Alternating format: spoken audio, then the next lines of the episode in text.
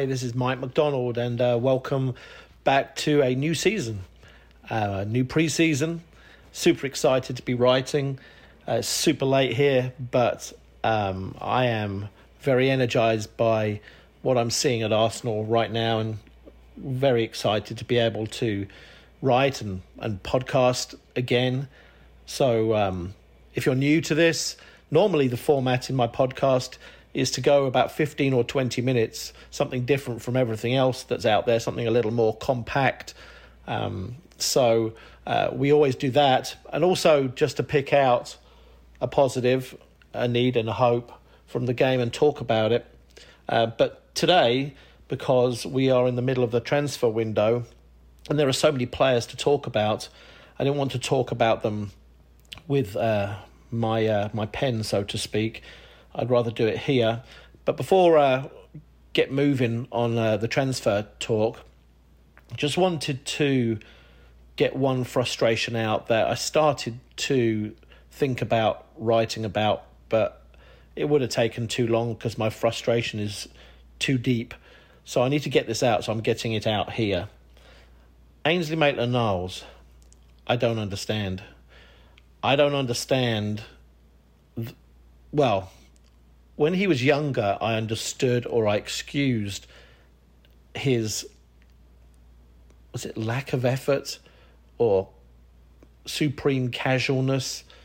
Uh, and I excused it with his youth and immaturity and possibly his mother, if you know that story. But now he's in his mid 20s, and yet again, he's been given an opportunity to not only get back into the Arsenal team, but play in the central area that he so craves. And I'm no body language expert, but he just doesn't look very interested, only in spurts. Way too laid back for a serious, intense coach like Arteta. And I'm particularly frustrated because I cannot think, and there probably is, but of any team in the Premier League that has a player quite as useful as Ainsley Maitland Niles. And in Arteta's team, where he wants versatility, players with the ability to play two or three or four positions, uh, he wants athleticism, a, a modern group of players, and the list goes on. And you think of what Ainsley Maitland Niles, at his best, can do, and you think that he's chucking his gift away. And he's going to end up playing for Nottingham Forest this season, which is fine.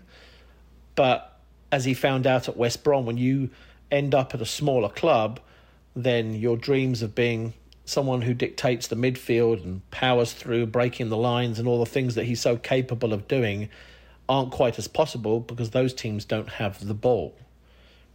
And what I find so frustrating is I've loved this player ever since he broke into the Arsenal team because I think that he is.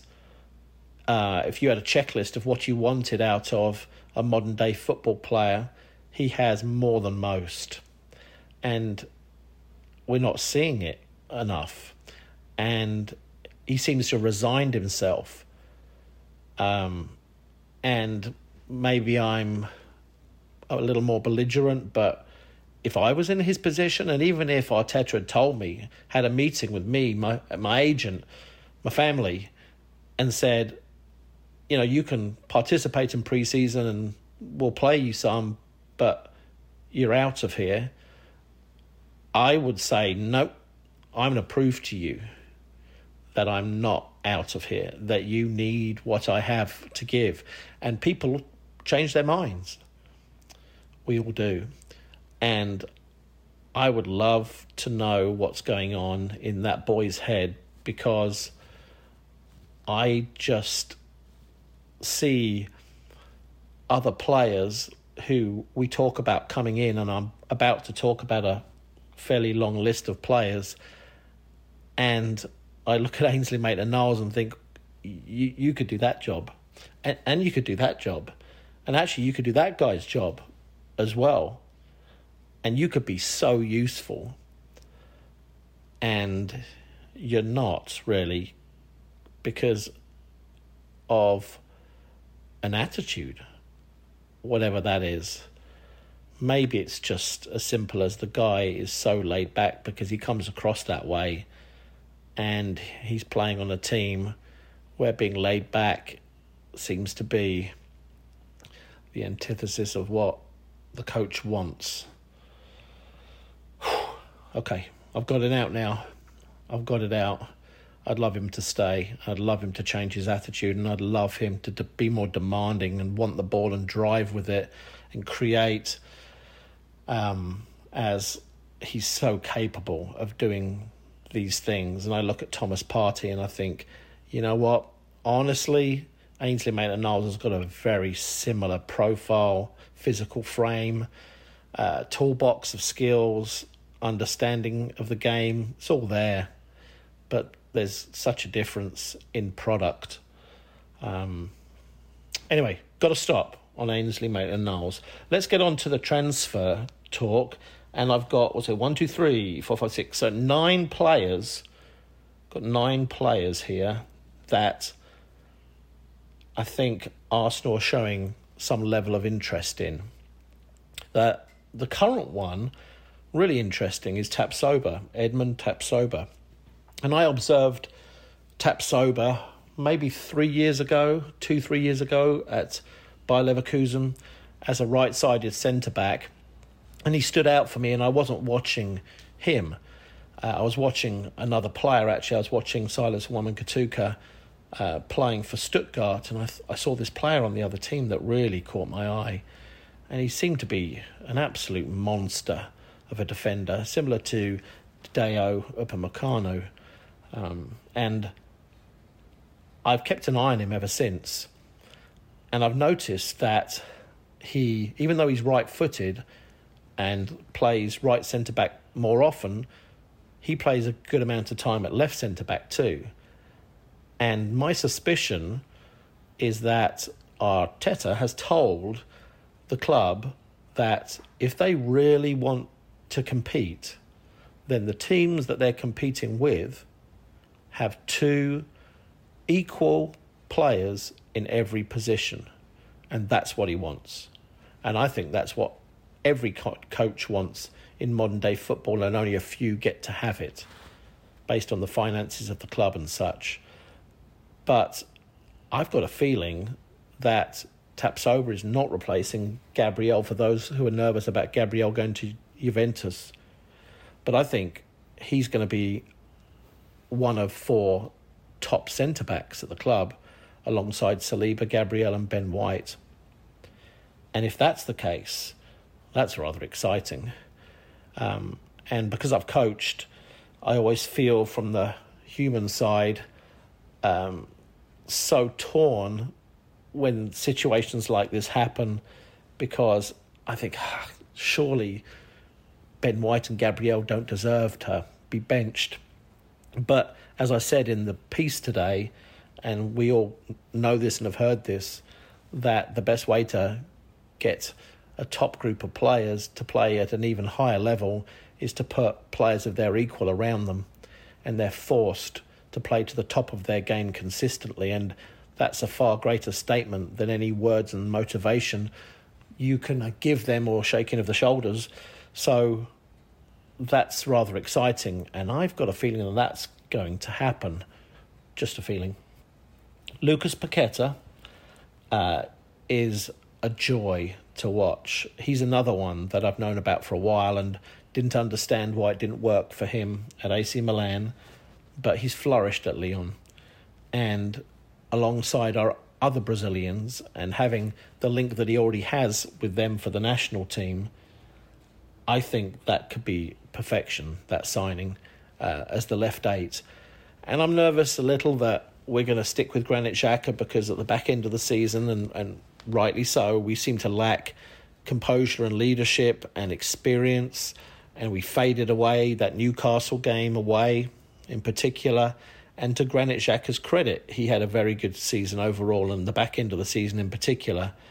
So I don't know what's going to happen there exactly, but Lucas Paqueta um, is always lauded for his technical gifts and for all the Brazilianness that you see when you watch him play. But he's a strong dude with a, a heavy defensive um, work ethic as well, and I think that he would be a difference maker. Um, in the Arsenal team, and there's so much versatility there. He's played every position on the left side. He plays as a 10, arguably uh, at his best. You can play him as a false nine, even as a centre forward. And he's got the perfect physical frame as well for a footballer. So, boy, that would be that would be too good. And I, I heard an argument today. I think it was on um, was it on the Arseblog or Arsenal Vision, one of the two, and they were talking about Paqueta or Tielemans, and uh, I think it was Clive actually on Arsenal Vision mentioned that ultimately he'd go for Tielemans, and I understand that because it's not always just about uh, your abilities, potential, talent. It's the experience and how you settle into a country, into a team. And Paqueta's never played in England, and Tielemans has, and he's done rather well and so and he would be probably half the price. So I'd be good with that too. Uh, I, would also think that the, the team certainly needs those. Uh, or that threat of a long range shot that he is one of the best in the Premier League at. Uh, that's something that the club hasn't had for a decade or so. Somebody who can consistently threaten from long range. Uh, I always thought Santi Cazorla had that, but didn't do it enough. Um, but then he went deeper. Anyway, so either of those players, I think, would improve Arsenal. I do think we'll start the season with Granit Xhaka at Crystal Palace. I think that um, the intense atmosphere. I've been to Crystal Palace um, most recently. That was my most recent Premier League game that that I was able to go to was Crystal Palace against Leicester, and I think that was in 2016. That's a sad story for me, isn't it? Uh, anyway, that was the year that Leicester won the league, and I remember being close to uh, that rambunctious group of um, fans that they have behind their goal at Palace and how incessant they were. And uh, it was a pretty intimidating atmosphere, I felt. And much like Brentford last year, there's going to be so much hype and nervous energy in that game, first game of the season, and I think he's going to go with Xhaka regardless. So let's all not melt down if we prefer player X to have played in that particular game. I'm preparing myself for Xhaka in that first game, and we'll see where we go from there. Okay, so alongside the options of Paqueta and Tielemans to play as the left eight in the midfield, there are two others. Zinchenko, who looks like he's almost uh, signed up. And most people are assuming that he will play left back as an inverted left back which he may well. If you've seen, again, I'll talk about the Arsenal Vision, their uh, Patreon uh, podcast that they do on potential signings is excellent. And the analysis they do of the player, and what was very evident watching the Zinchenko episode was that how highly technically competent he is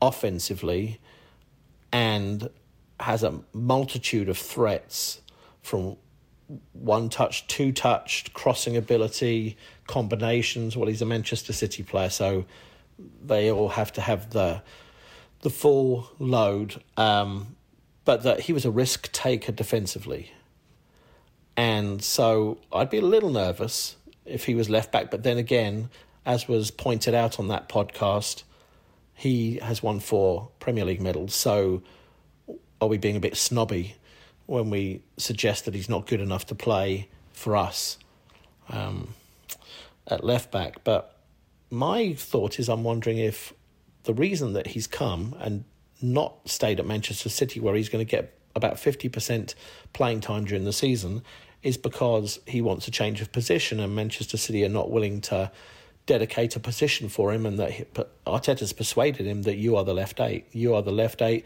in midfield, and that he's actually the midfield signing, and he's not really going to play left back unless he's needed to do so. that's just an interesting thought, isn't it? Because he plays there for the Ukraine, and in fact, I uh, can tell you, you probably know this anyway, but when he first started his career, he played the former years. Um, sorry, he played the first years of his career as a winger, and that's uh, who he was. So there's a lot of technical ability and confidence on the ball there.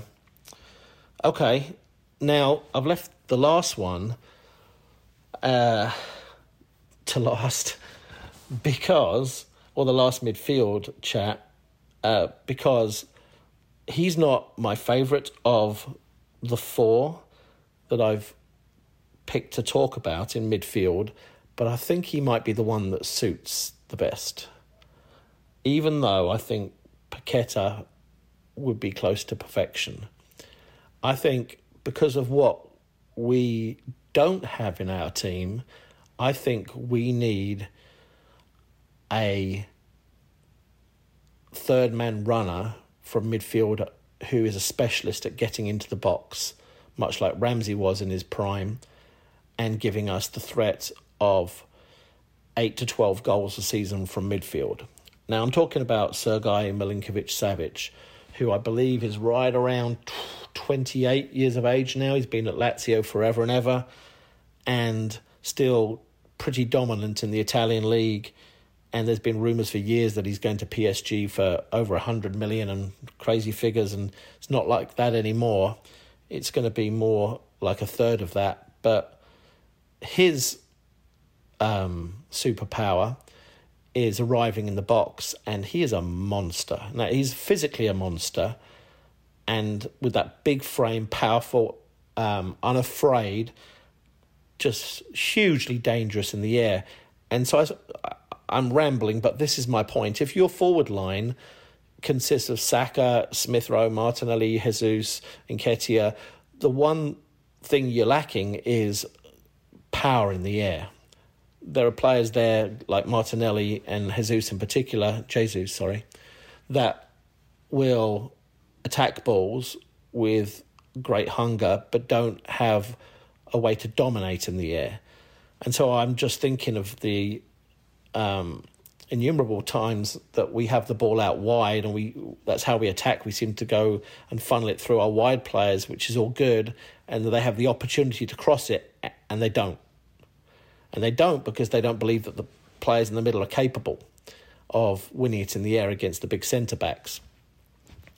And how that would change if you had a a third man runner like Milinkovic Savic running from that left half space into the box, and how it would attract perhaps a centre back away from Gabriel Jesus as well. There's all kinds of different things that would happen if you've got a threat running from deep. And the last thing I'll say is uh, I think it's significantly easier to pick out the runner from deep and for him to be able to score than the player standing between the centre backs because that player is asking for a, a, a literally for literally asking for a perfect pass to get it over the first guy's head and dip it to it lands on your head and you're asking for perfection and that's why it doesn't happen a whole lot.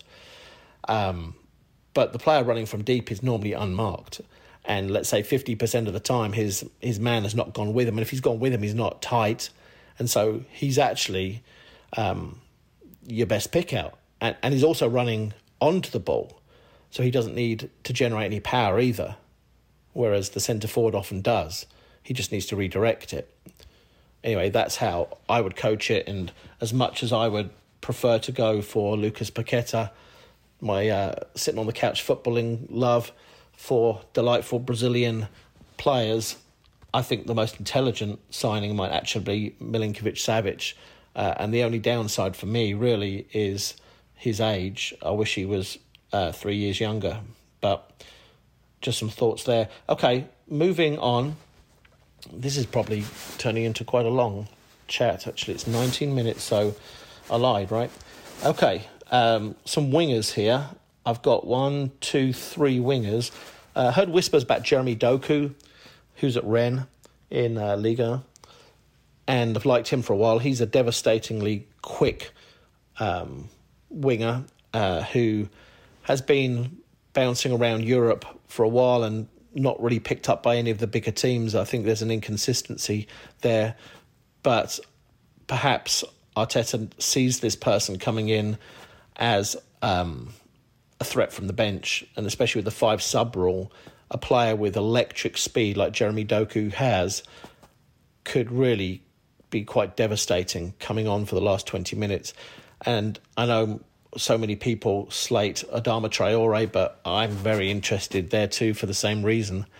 Um, he offers something so different to what we have, and that last 20 minutes, as he often did for Wolves, um, well, I'm not going to pick him out, but Jeremy Doku certainly has something that we don't have in that uh, electric uh, pace uh, and ability to run behind.